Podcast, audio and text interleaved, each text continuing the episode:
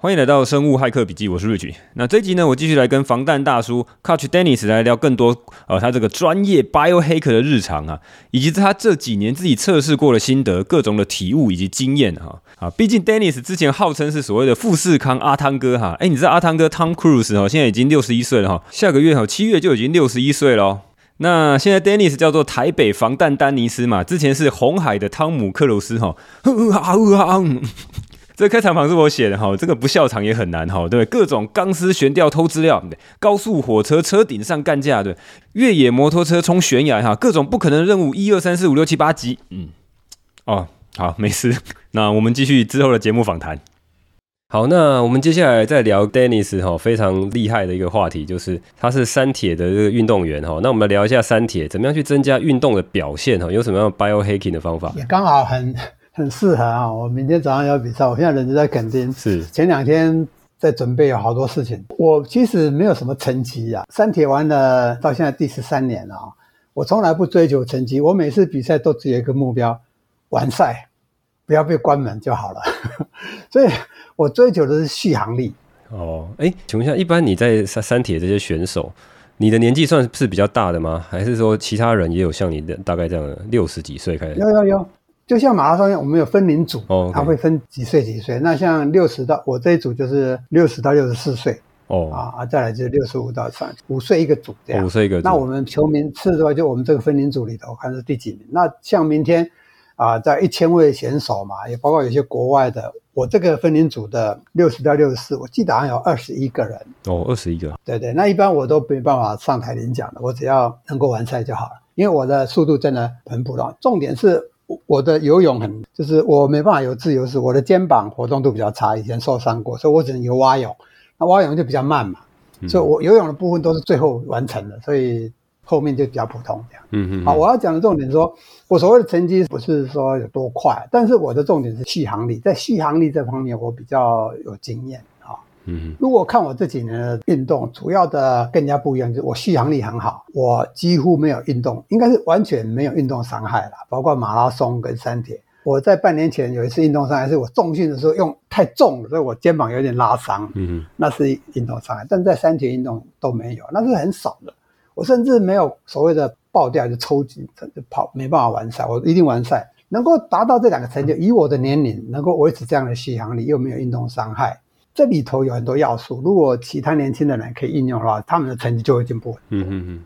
那我可以分享的是，能够维持生酮的状态，对续航力帮助很大。这个我们刚刚有大概提过了。怎么样做生酮？事实上，在这么多年来，我比赛有个特点，比赛上所有的燃料，就是我们的补给品，我都是自己准备的，啊，不像一般百分之九十九或九十五以上的运动员，尤其是三铁。都是买一包一包的能量胶啊，什么这样哈，或者是买一包粉来自己冲，我都是自己调配。哦，你怎么调？哦、这是机密吗？不是机密，我可以分享，但也会讲不完。嗯、对，如果山铁运动的人或马拉松的有兴趣，可以私信我或另外再联系。我举一个例子，二零一六年的时候，我那个时候刚好在中国大陆，我一场山铁也是一一三的山铁，我全程我我很慢，大概七个小时才完成，七个小时，碳水化合物不到二十公克。而且是用一种就是所谓的抗阻性淀粉啊，大概有二十公克，其他全部是靠 MCT oil 啊，跟 c h a seed 跟一些高蛋白粉这样子。所以我是低碳运动员，很早以前就是已经低碳低碳的运动员。所以低碳这个能力，也就是 ketosis 可以帮助续航力，这是很重要的。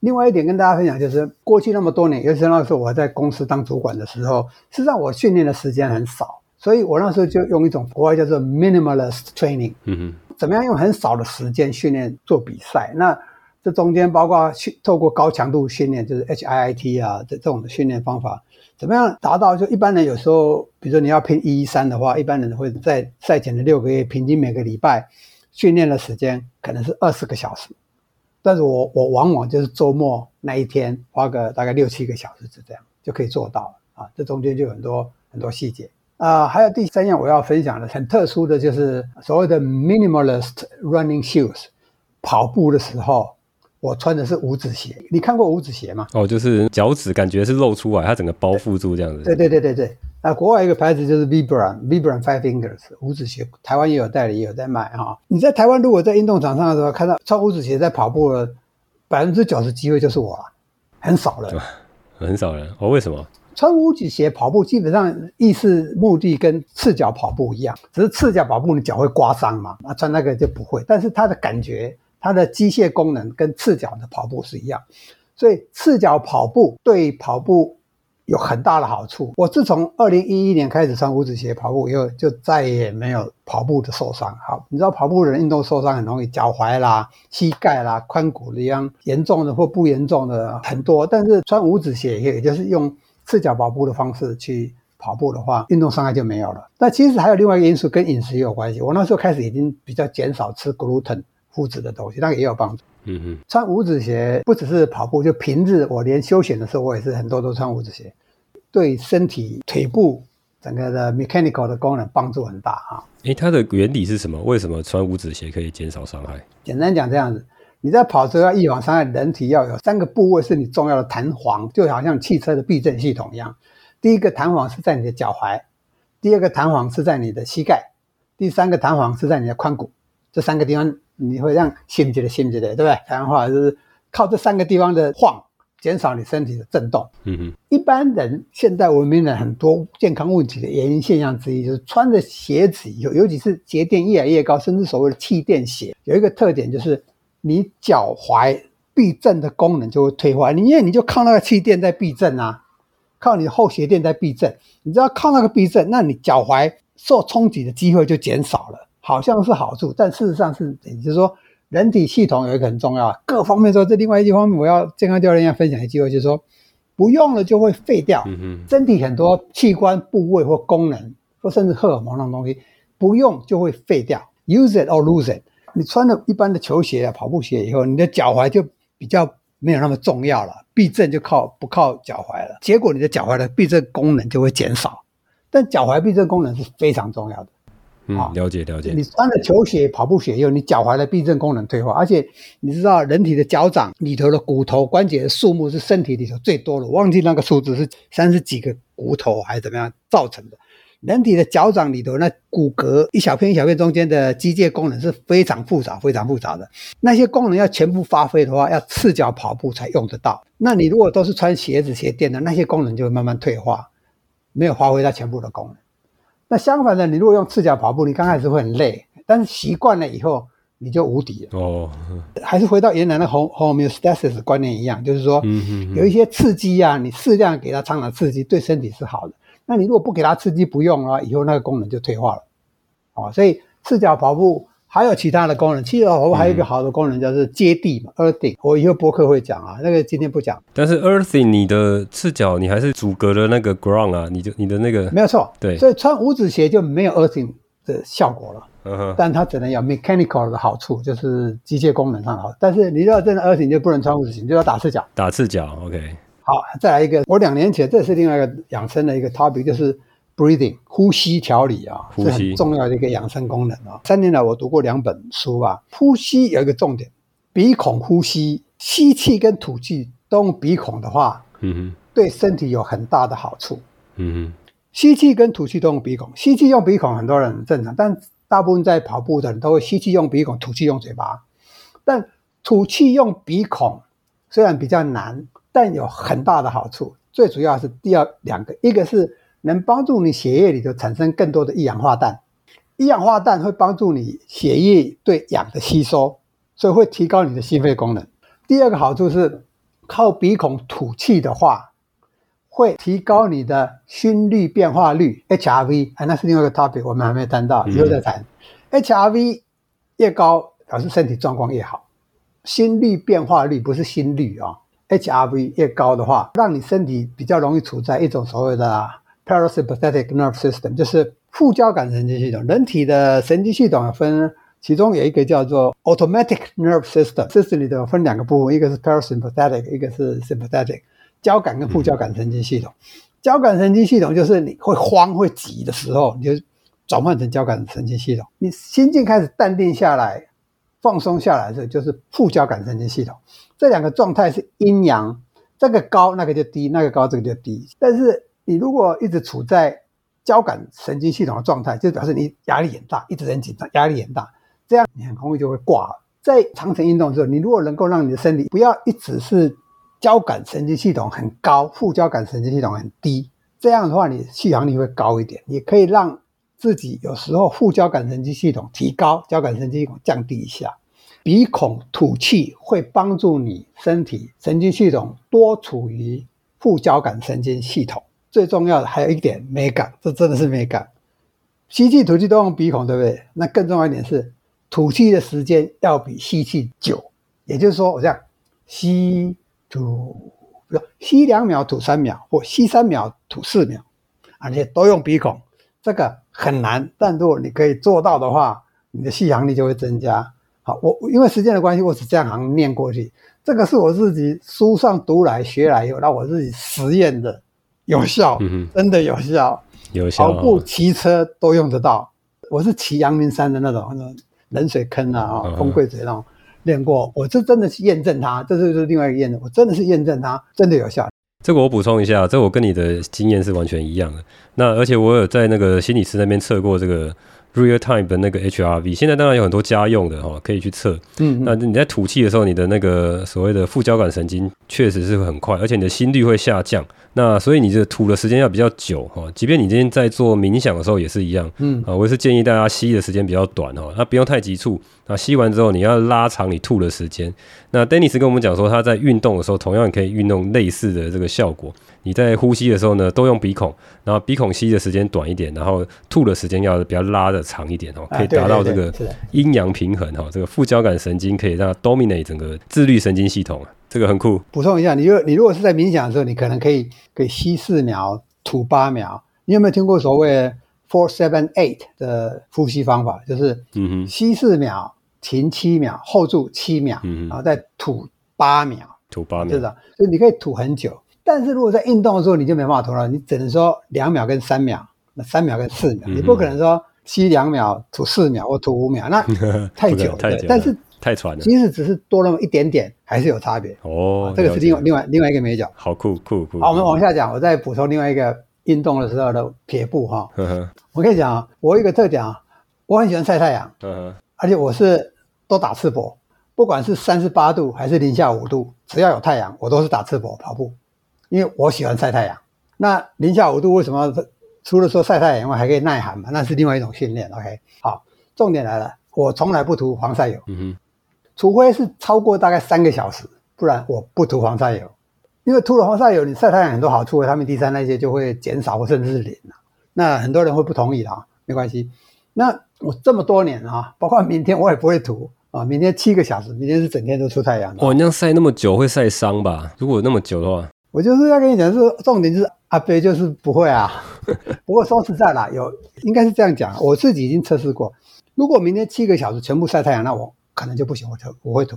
我大概是能耐是三个小时，嗯哼，大太阳底下三个小时，超过三个小时，如果我确定晴天三个小时持续晒下去，我觉得我会擦或者我就不晒了，嗯啊。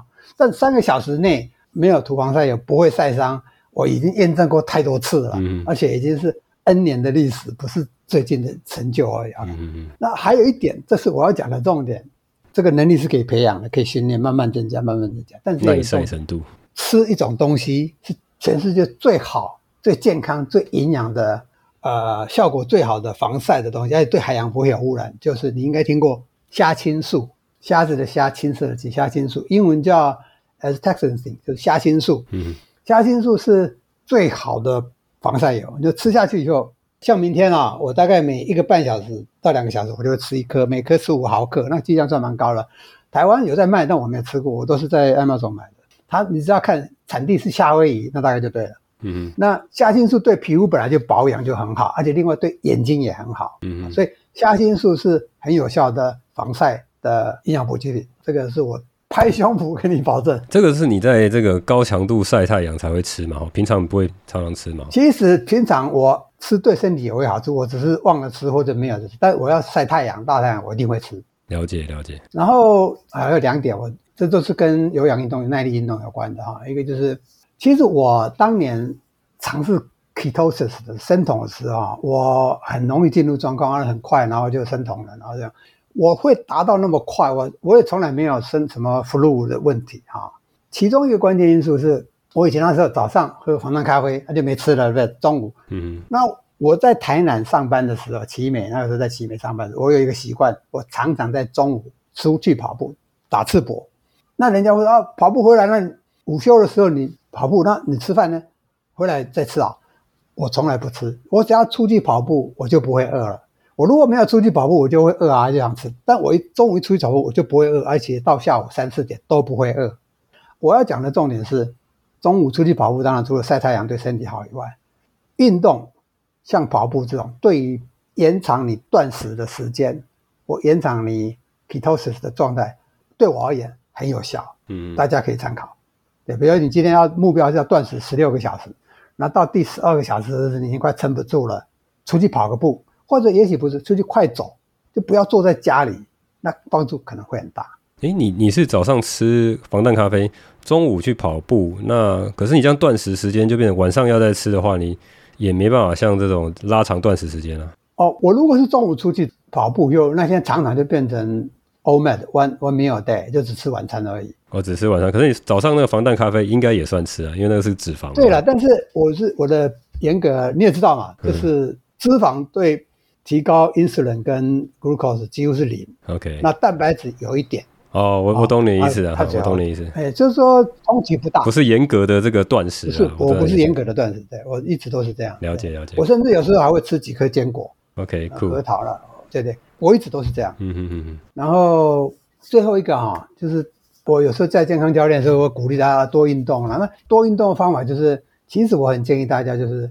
等一下，我们在讲重训的部分。我现在在讲有氧运动的部分，跑步、骑车的，报名参加比赛，即使只是五 K，你不一定要跑半马或全马，五 K 或九 K、十 K 的，你就报了就对了。哦、报了你就会去做，这是一个我觉得很有效的方法。嗯哼。然后我自己还有一个，可能是我自己的，因为我的个人状况是，我两个女儿一直都在美国，那我在台湾是自己一个人，我是单身的啊，我自己一个人，我也没有女朋友什么。那我常常就是在跑步的时候，训练的时候，我有时候那跑步都好几个小时嘛，然后骑车也是，包括训练，那人家都会说，然后我都是几个人，我从来不团练，是因为我没办法跟别人配合时间的，因为我比较忙啊，怎么样？那人家都说，哎，你都不会觉得很无聊？我这么多年下来，每次训练六个小时、七个小时，甚至比赛十几个小时，从来都不会感到无聊，一次都没有，五秒钟都没有，不管是跑步、骑车，从来都没有。你知道为什么吗？我的方法或我的状态是这样，哦，两个部分。第一个部分是，我如果骑车跑步的时候，哈，我有一个习惯，有人觉得是坏习惯，我会听耳机，嗯，我会听我的歌单，我那些歌单都是会让我非常激励人心，我会听了我会很感动的。不过你如果是你不要学我了，如果你是骑车的话，听耳机你还是不要学我。如果你要听，你要很小心，音量不要太大，要注意，不然会很危险之类的。安全性虽然有有一些风险，但是我要注意一点，它带给我的。正面能量远高于其他的因素啊，所以就是说说训练或比赛的时候，找到激励自己的方式很重要。我一个是听那个音乐那个歌，第二个是我永远都想到看到我的两个女儿在终点线等我啊，这是我个人啊，别人的方法可能不一样。就你要找到一个激励自己的方法，这样你就会继续做。不然说实在，运动实在是很难过也很无聊的一件事。如果你没有这样激励自己的方法的话，真的是很难。这是我要跟大家分享最后一个关于长程训练运动的方法。哎、我我最后再请问一个问题，这个东西呃，我在访谈 Coach Tim 的时候有讲到哦，他他以前也是三铁的运动爱好者，但是呢，他后来发现，如果要最佳化身体机能的话，太长时间的三铁运动，像你这那么长一一三或者那好几个小时。反而是会伤害身体过量的哈，让身体恢复不是那么好。嗯，所以他后来呢就比较 prefer，比较喜欢去做斯巴达，时间比较短一点啊，跑步的这个距离也没有那么长。那对我来讲还是很高强度了哈。那你自己怎么看啊？你还是持续在做三铁吗？还是你会比较转向斯巴达？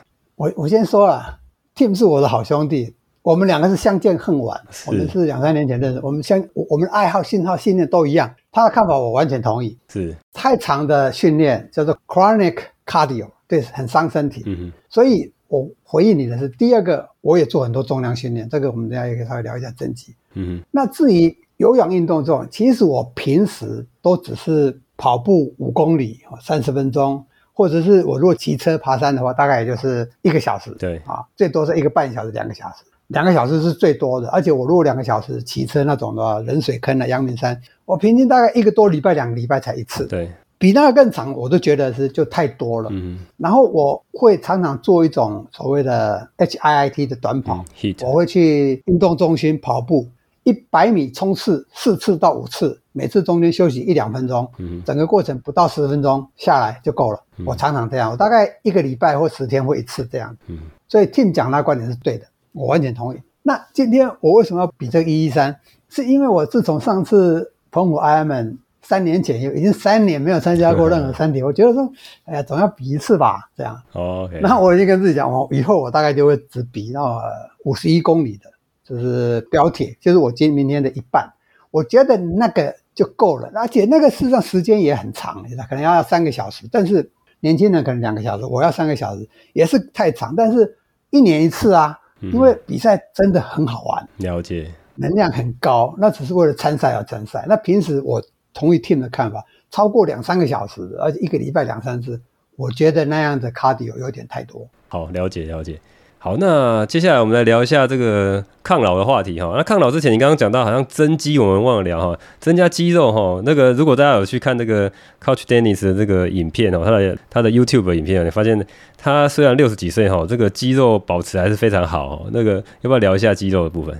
其实抗老化里头很重要的一个议题或两个议题，就是增肌跟维持骨质的密度，这两个非常关键。尤其过了六十六十五岁以后哈。肌少症跟骨质疏松是造成你一些人寿命减短的很大或最主要的风险，倒不是癌症或心脏病。所以增肌本来在抗老化里头就很重要。那除了增肌会让你比较不会跌倒，因为一旦你跌倒，六十五岁以上的人一跌倒以后哈，就会很多问题就出来，你就不能动了啊，不能动，你新陈代谢就会变差，那很多疾病就会跟着来了。OK，所以肌肉很重要。那肌肉本身还有其他一个很大的好处就是。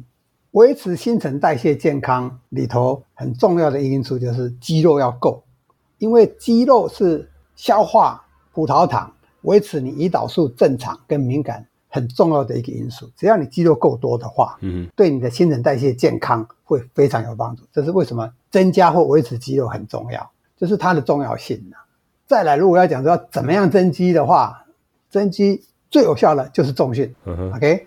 那自己重训里头很多没讲什么重量要多少，次数要多少，这个我这里就不讲了。我建议大家到健身房的时候找一个比较有经验的健身教练专业指导，那个很专业，我我自己都不够专业，但是要做重训。嗯哼，我的意思是说，跑步、骑车、游泳对增肌，尤其是对骨质密度的维持，效果很少，几乎是零。嗯哼，你不要以为你骑车会帮助你维持骨质疏松。几乎没有了，除非你是一直在骑要陡坡，一直在抽车，那很用力踩，一直踩，那种也许有一点增肌跟骨质密度维持的效果。要不然的话，即使是跑步，对骨质疏松的帮助其实也不大。真的，这个是有科学研究的哈。嗯，了解。我请问一下，你的重训是呃固定在健身房有找健身教练，还是你会有部分在家里自己练？我都在健身房，因为第一个我家里很小，第二个健身房就在我家对面。哦，OK。那我没有找教练是以前，因为我简单讲，最好是找教练，嗯、但你不用一直找教练。你头几次找教练以后，你最常做的，你目的跟他讲以后，你要练的什么呢？也许教过一起上了食堂以后啊，你重点学到了，你就可以自己做。最重要的是这样可以避免运动伤害。你方式不对的话，重心是很容易拉伤或怎么样。所以我是建议要找教练比较好。嗯嗯，了解。那重训的细节就这边就先不讲了哈。那骨质疏松呢？骨质疏松跟重训也是一样，两个同时增加，就对。哎，肌肉量跟骨质都可以维持。这里我补充一点，就是说，事实上骨质疏松，你知道，我们骨头的里头的细胞的生成哈，对啊，你要补充钙啦，补充够的钙。对了，你要有足够的维他命 D 三呐，还有我稍早讲到的维他命 K two，那些营养素都要到位。但是，就算那些营养素都到位，你也晒太阳什么的。最重要一件事，一定要有你的骨质细胞才会被啊、更新，才会增生。就是重训，什么意思呢？你想象你的不管是你的大腿或者你的手臂，你应该跟骨头长长的，然后旁边有一块肌肉，对不对？那两端有粘着那个筋韧带连着，对不对？你在做任何一个重训动作的时候，基本上都是那个肌肉拉紧。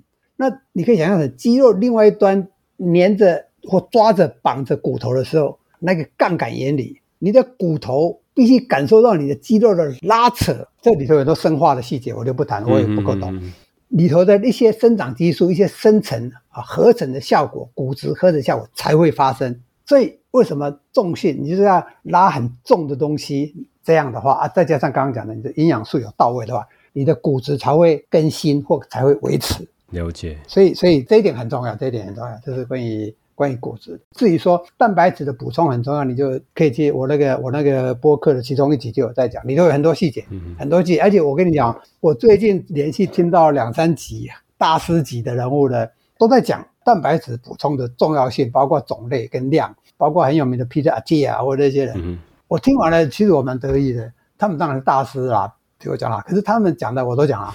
了解啊，我不是自己发明的，我也是跟他们写的时候，我都我都看过他们的书了，所以我都有 cover 到了。我真的那几集都有 cover 到，大家大家可以去参考。好好，不好意思，我在那个 Rich Before We End 在增肌讲完之前，我分享一个大家可以马上应用的六块肌啊，六块肌，尤其是男生啊。OK，啊，你要练，我只讲一点啊，这个很难，很多人做不到。第一个，饮食要一定要做到，你的体脂率一定要百分之十四以下，不然你的六块肌。可能里面有，但你看不到，因为上面油太厚。嗯、OK，这是第一点。再来训练方式最有效的悬吊抬腿。哦，悬吊抬腿。你知道什么悬吊抬腿啊？吊单杠这样，你先吊着，对，两只手吊着，对不对？啊，身体垂直悬空，对不对？然后把两只腿抬起来。嗯哼。啊，有些人是弯着膝盖啊，比较容易，但效果比较差。你如果让你的膝盖打直，嗯，啊，然后膝盖。双腿抬高，抬到水平就好了。嗯，好，然后再放下来，这样子。那在这整个过程中，你的上半身不能晃，不能前后摇晃。嗯。这个叫悬吊抬腿啊，YouTube 里头有，你找一找看，这个是最有效的。哦，为什么啊？为什么？为什么？你自己测试啊？不是为什么，就是就是经验啊。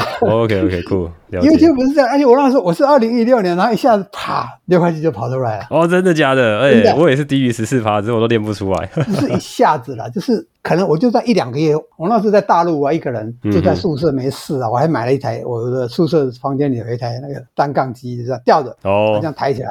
然后我后来还。还在小腿的地方加重，加沙包哦，加到五公斤这样抬起来。然后你吊着一个重点，你那个时候你的两只手要稍微有点用力，把身体绷紧，这样撑起来。让你上半身虽然是悬空，就让你的上半身是稳定的啊。这个时候用腰部力要把双腿直的这样抬起来，这个叫悬吊抬腿。嗯，然后不能晃，这样慢慢做，慢慢做，这个很有效。你在大陆的时候，你几岁？我五十六岁去的啊，嗯、啊，五十八岁半回来的，所以差不多五六到五八中间才用悬吊抬腿蹦出你的六块肌。对，我以前的六块肌是看不到，我就觉得也是瘦，但是不太明显。嗯哼，但我就大概那一年大概五十七岁吧。五十七岁，好，很很励志哈。即便你五十七岁，你还是可以练出六块肌哈。对啊对啊对。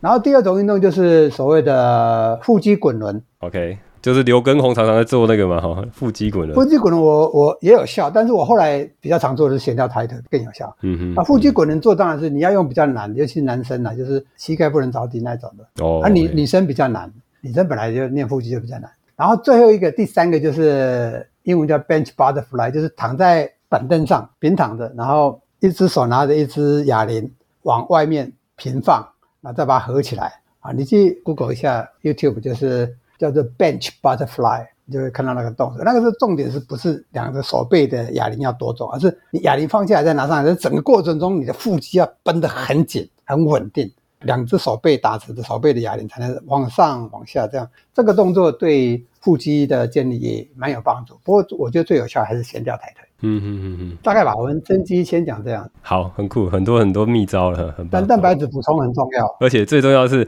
五十七岁还可以再练出来。那但如果你今天还没有到五十七岁哈，你都还有很大的希望。啊，对啊，但是体脂率先降下来。体脂率先降，要靠生酮啦，靠低碳，那很容易降啊。我我我我是觉得说，如果你今天降不下来哈，代表你没办法克制你对碳水化合物的欲望。说的很好。你不要去相信一些能量赤字哈，这个东西是没有用的哈。虽然很多医生在讲，但是我可以跟大家讲，你吃那么多生酮的东西都是超高热量的，但是你还是会瘦，除非你的这个体质非常特殊啦。一般人一般就是透过低碳跟生酮就可以降低体质。我十三年来从来没有算过我的热量，I never count calories。我也没有，真的是你吃的哪一种种类比较重要，量也重要，但是其次。OK，好酷，了解。好，那接下来这个抗老有没有在讲？我们来讲一下这个你的专长哈。刚增肌就是一个很很棒很棒的一个抗老的一个方法。那有没有其他的抗老方法？因为你自己在你的节目上面讲哦，抗老没有这个所谓懒人包。哎、欸，对。那抗老你的观念跟其他人可能不太一样，你认为它是一个所谓的 holistic 的 approach。它是一个所谓全人吧，或整体哈，大概是这样翻哈，大概是这个意思，嗯、就是你要是一个多面向的，然后在这个健康养生的领域里面，并不是一个呃立即见效一个方式哈。我们来聊一下这东西，抗老还有很多很多的这东西嘛。好，我我先从这个地方切入。一般抗老的话，有一种有三个路线，这是我自己的观察啦。第一个路线是大家最容易懂，也比较肤浅，就是外面说。啊，打肉肉毒杆菌啊，哦、抽脂啊，或包括多吃胶原蛋白、啊，医美啊，哈，医美，对对，这些本身哈、啊，对身体做如果对的医师、对的方法，对身体也没有什么伤害啊，效果也绝对会有。嗯、重点是除了比较贵以外是。不会持续啊、uh！你肉毒杆菌再不打，过半年后、一年后又要再打啊！胶原蛋白吃的皮会比较好，可是你就都不吃，停下来不你要一直吃啊！哈、哦 uh. 啊，这也没什么不好，但这个就是比较 superficial，比较表面，而且是比较短暂，没办法持久的。这是第一种。这是主流喜欢这个啦，因为它需要你一直花钱，你马上就看到效果。啊，另外一个我讲第三个，那个是最就是说英文叫 synthetic biology，它就在基因层面啊，用基因的方式哈、啊、去研究，用基因工程去想到一些方法，让你。打一些针，吃某些药，造成你身体很大的变化。嗯，这是基因工程的部分，那是很先进的一个领域。嗯，那我要讲的是说，那个东西重点就是还没有 ready，都还在研究的过程中。但是看起来很有希望，可能十几、二三十年后会有很大的变化。嗯，而且那个是很有，是很 target，针对某一个目标，降低心血管疾病或降低什么老人痴呆症，可能会有效，但是都还没有 ready。嗯，好，第二种就是我比较想讲。第二种抗老化的路线，或者是观点，或者是 approach，就是抗老化就是远离所有的慢性疾病。嗯，你只要不生病，你就不会老，或者会老得比较慢，或者会老得比较健康。这也就是我的播客头三集里头在讲，所有的让你早一点死都是因为慢性疾病，急性病，肠病毒感染了或什么呢？急性那就没办法预防，那个很难说。但是远离所有的慢性疾病就是抗老化。嗯。而且很多你会觉得说，哎，你年也许你现在是三十岁或三十五岁，我都没有慢性疾病啊，其实都有，只是它还没有呈现出来而已。OK，所以即使你现在没有什么慢性疾病，你以为你没有糖尿病，但你还是要注意。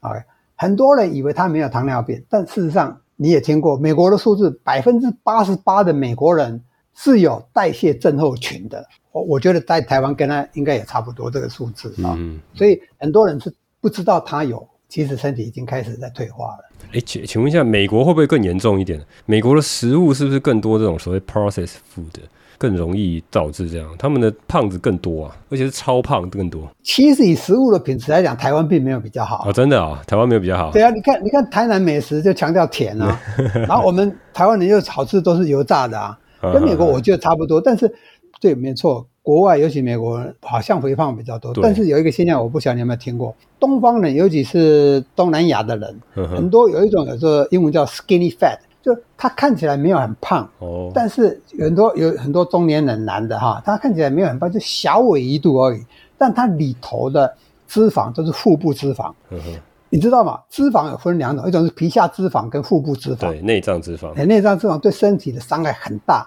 皮下脂肪，就算有些女人很胖的人，她如果大腿很胖、臀部很胖，那些脂肪对身体的影响其实比较小，嗯哼，只是比较不好看而已。所以东方人很多，尤其是尤其是男男性啊，事实上他是有新陈代谢疾病，可是你比较难从他的外观外观看不出来。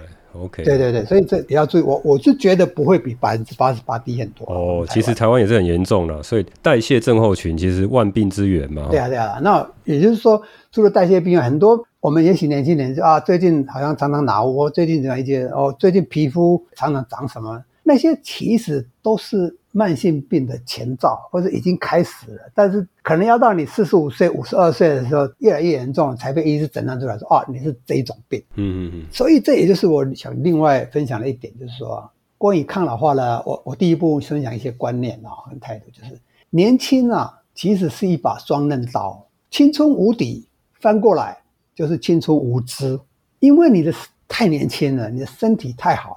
很多东西在里头开始起问题了，你完全没有感觉。吃的很不健康的食物或做了对身体很伤害的事，你也觉得还好没事，嗯哼，那你就觉得 OK。所以这一点大家很重要。所以我我一直在跟大家讲，就是说抗老化从二十六岁开始你 就开始注意，OK。你不能等到五十岁开始三高了才才来要抗老化。二十六岁哈，不是六十二岁，二十六岁那时候开始，It's never too late，可以啦。Okay. 而且越年纪越大的时候，要抗老化花费的力气难度越高。OK，就像老了就是老人。我现在虽然很多事我都运动我都可以啊，可是我的恢复跟十年前不能比。十年前我跑一次半马也只要休息一天两天，我现在可能要休息三四天。嗯，对，是还是有差别的。另外一个跟大家分享就是一种一个观念，就是我刚刚有提到，就是很多器官或功能你不用就废了，对，哦，不用就废了，你要常常去用它，OK。然后另外就是说有关于那个身体压力的问题，很多挑战，不管是很冷的温度，或者是断食这种东西啊，就是尼尼采讲过一句很有名的话，嗯，What doesn't kill you makes you stronger，没有把我干掉的苦难，只会让我变得更强，嗯，这个观念大家教教育，所以包括去比赛啊。跑个半马啊，什么训练，你不要觉得它很苦。OK，人本来就应该常常挨饿的，人本来就应该常常劳动的，做苦力的，人本来就应该常常早睡，每天睡八个小时、九小时。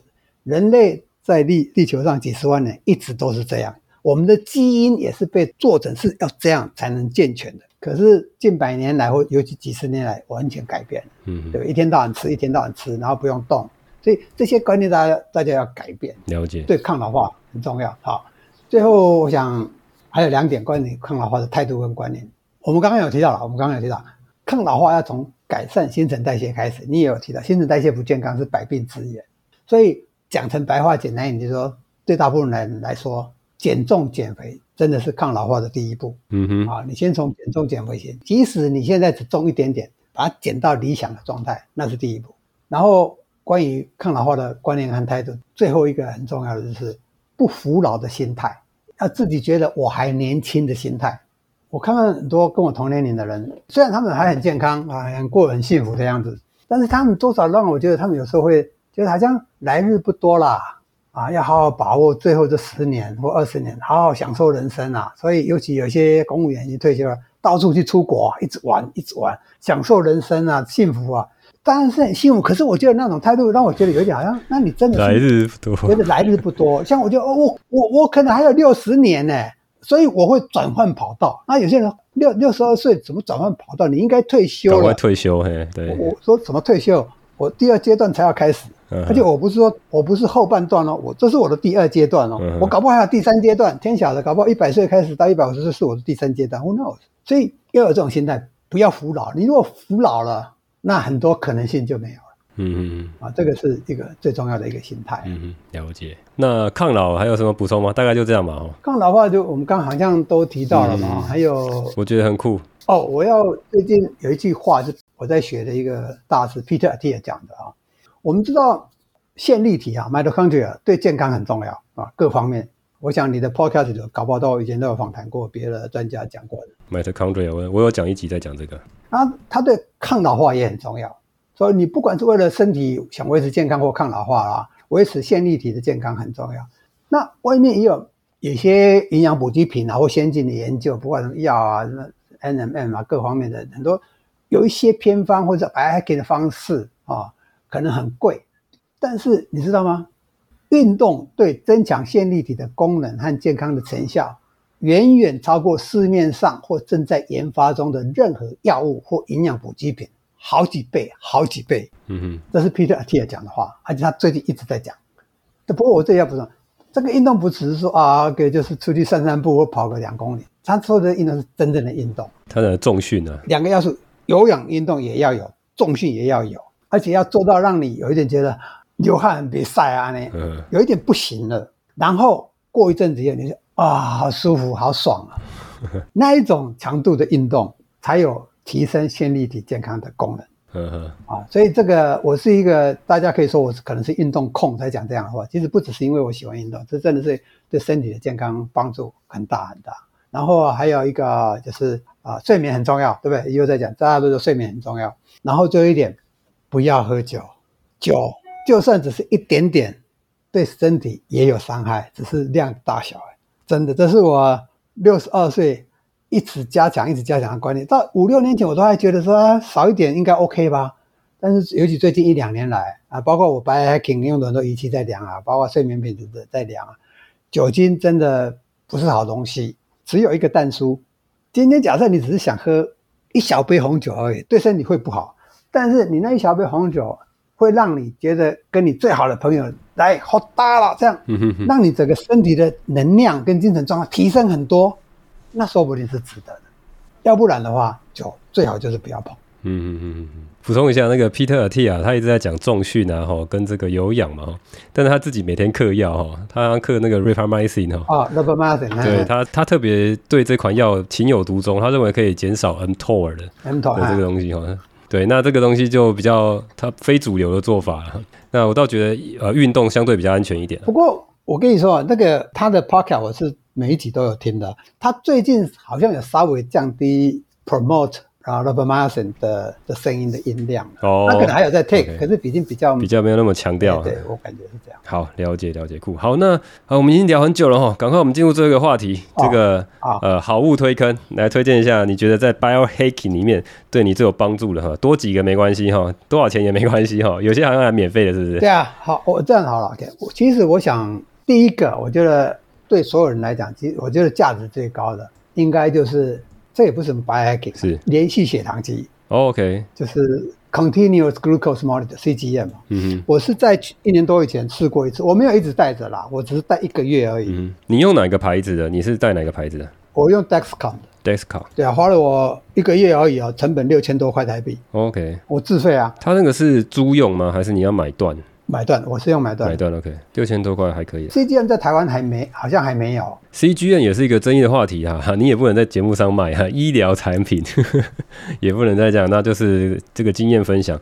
我看到有有一些医生哈，他们在诊所里面有一些方案，然后那很贵，就是你要到那诊所看诊，然后医生帮你装，然后就是记录还记录在他那边，然后好像有一些是家用的，可以记丢到你的那个 smartphone 上面。嗯，对啊，它这些数据可以透过 smartphone 来看比较快的。所以，我们先来这样讲，我我建议用 CGM 不是用你来治你的病或治你的糖尿病，不是。嗯哼，不是。我是建议你，即使你身体非常健康，没有任何糖尿病，没有现在用，你还是用 CGM 还是有很大的价值。我讲的是这个。了解了解。我我两年前的时候，我已经比大部分人都健康了。它的价值在于，就是说，你可以用它来观察啊，你吃任何食物，嗯、每一种食物或在每一种状态下以后，它的你的血糖怎么变化？嗯嗯嗯。你可以想说啊。我每次跟老板开会，你看血糖就高标啊，或者是我每次泡冷水澡的时候，或我每次冥想的时候，OK，或我每次运动的时候，就我就是在短跑的跑步的时候啊，嗯，走一公里而已，我血糖就飙到一百一百七十几啊，嗯，第二还是第三公里，对，就一百七十几啊。诶，它可以 real time 的马上就知道吗？对啊，就是 continue，它是我如果没有记错是每五分钟收集一次，OK，等下五秒钟还是五分钟，我忘记了。哎，就是很连续，就是 real almost real time，不是真的 real, almost real time。它收集，可是你是可以马上在手机上看得到，对不对？对，OK，手机上马上看到它蓝牙，它应该是蓝牙，对对，它能买，所以它价值就在这里嘛。嗯、所以我跑了三公里，我都靠了一百七十几，可是跑之前我我几乎是生酮状态啊。嗯嗯嗯。可是跑完以后怎么？跑完以后不到十分钟，我还在拍照的时候就已经掉到大概。大概好像是一百一左右，嗯嗯嗯，啊，然后很快就下来，这表示健康。你的生酮弹性很高嘛，对对，对，flexibility 很好。CGM 会让你知道说哪些最终哪些食物你要避免。然后我跟你讲啊，我时间的关系，我测过很多，就包括珍珠奶茶啦，什么冰淇淋，我都是吃 那一阵子，那一个月我吃很多不健康的食物，所以我才知道啊，嗯，脂肪东西，奶油或黄糖咖啡。血糖根本不动，哦，根本就不会动。那个时候我刚好在试那个 Carnivore Diet，嗯，全肉吃牛排啊、牛肉啊、猪肝啊，也几乎都没有动。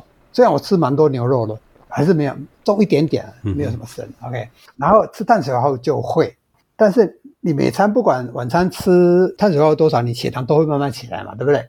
另外验证了一点就是用 CGM 验证到，就是吃完晚饭又去散步，不管是十分钟后或在一个小时内去散步。对降低血糖帮助真的很大，就是比较快下来，嗯，很明显会比较快。你不用跑步哦，要去走路个散步十分钟这样子，嗯啊，或十五分钟就会慢慢的下来。这所以吃完饭后散步帮助很大。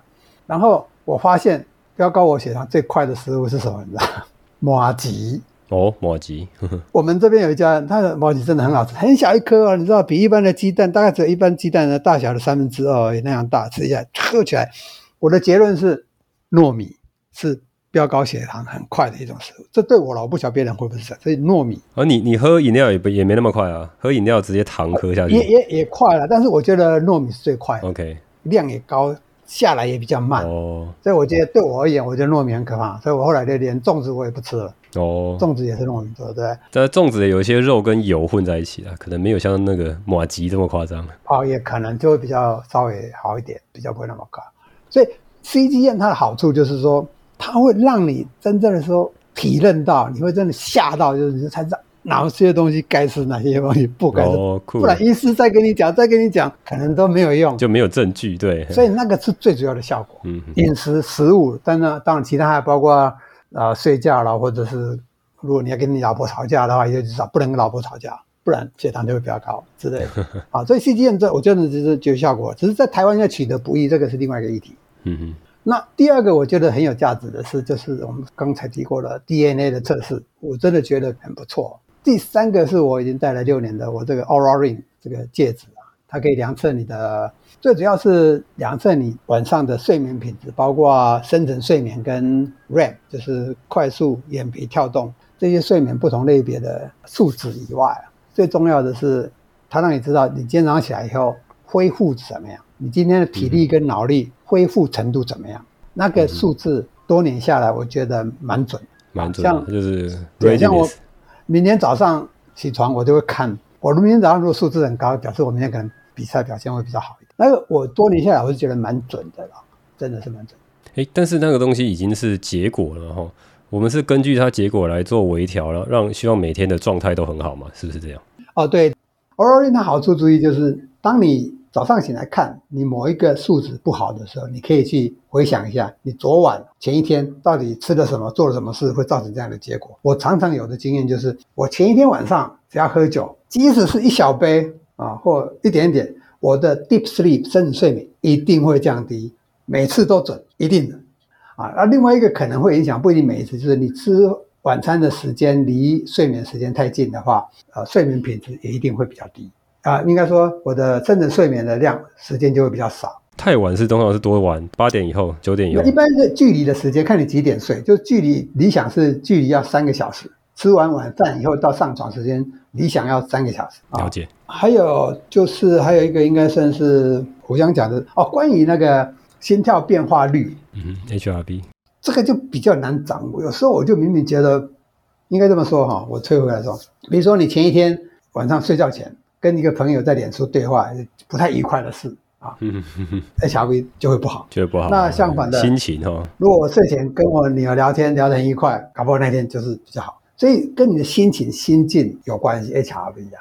然后另外一个就是冥想也会有帮助，让你 HRV 会比较好像会比较高，但是就比较没有那么准确，没有那么直接，就对，没办法那么直接 improve。然后对对对对。到目前为止最准的，我拍胸脯保证就是喝酒一定会影响深层睡眠，我而且还有 HRV 也会变不好，屡试不爽，即使只是喝一点点，真的，好吧，那就是 Oura Ring。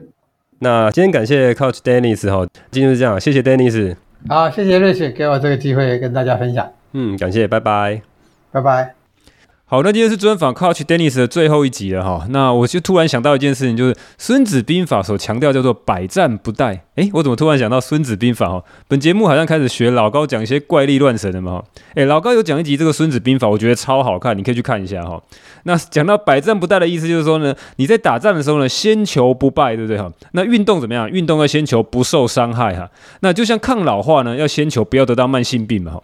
那 Dennis 呢，算是这个耐力运动界的老司机啊。他即便超过六十岁呢，做这么高强度运动啊，不管是三铁啊，或是斯巴达，也几乎都不会受伤。那他告诉我们几个练功的心法哈，避免受伤哈。第一个就讲到五指鞋。好，那五指鞋呢，最主要的功能是模拟赤脚走路哈，避免脚掌、脚踝哈，整个脚掌上面因为穿了鞋垫太舒服而没有训练到哈。那意思跟我们讲说，这个脚掌上面有非常多的这个骨头，还有各个肌肉哈。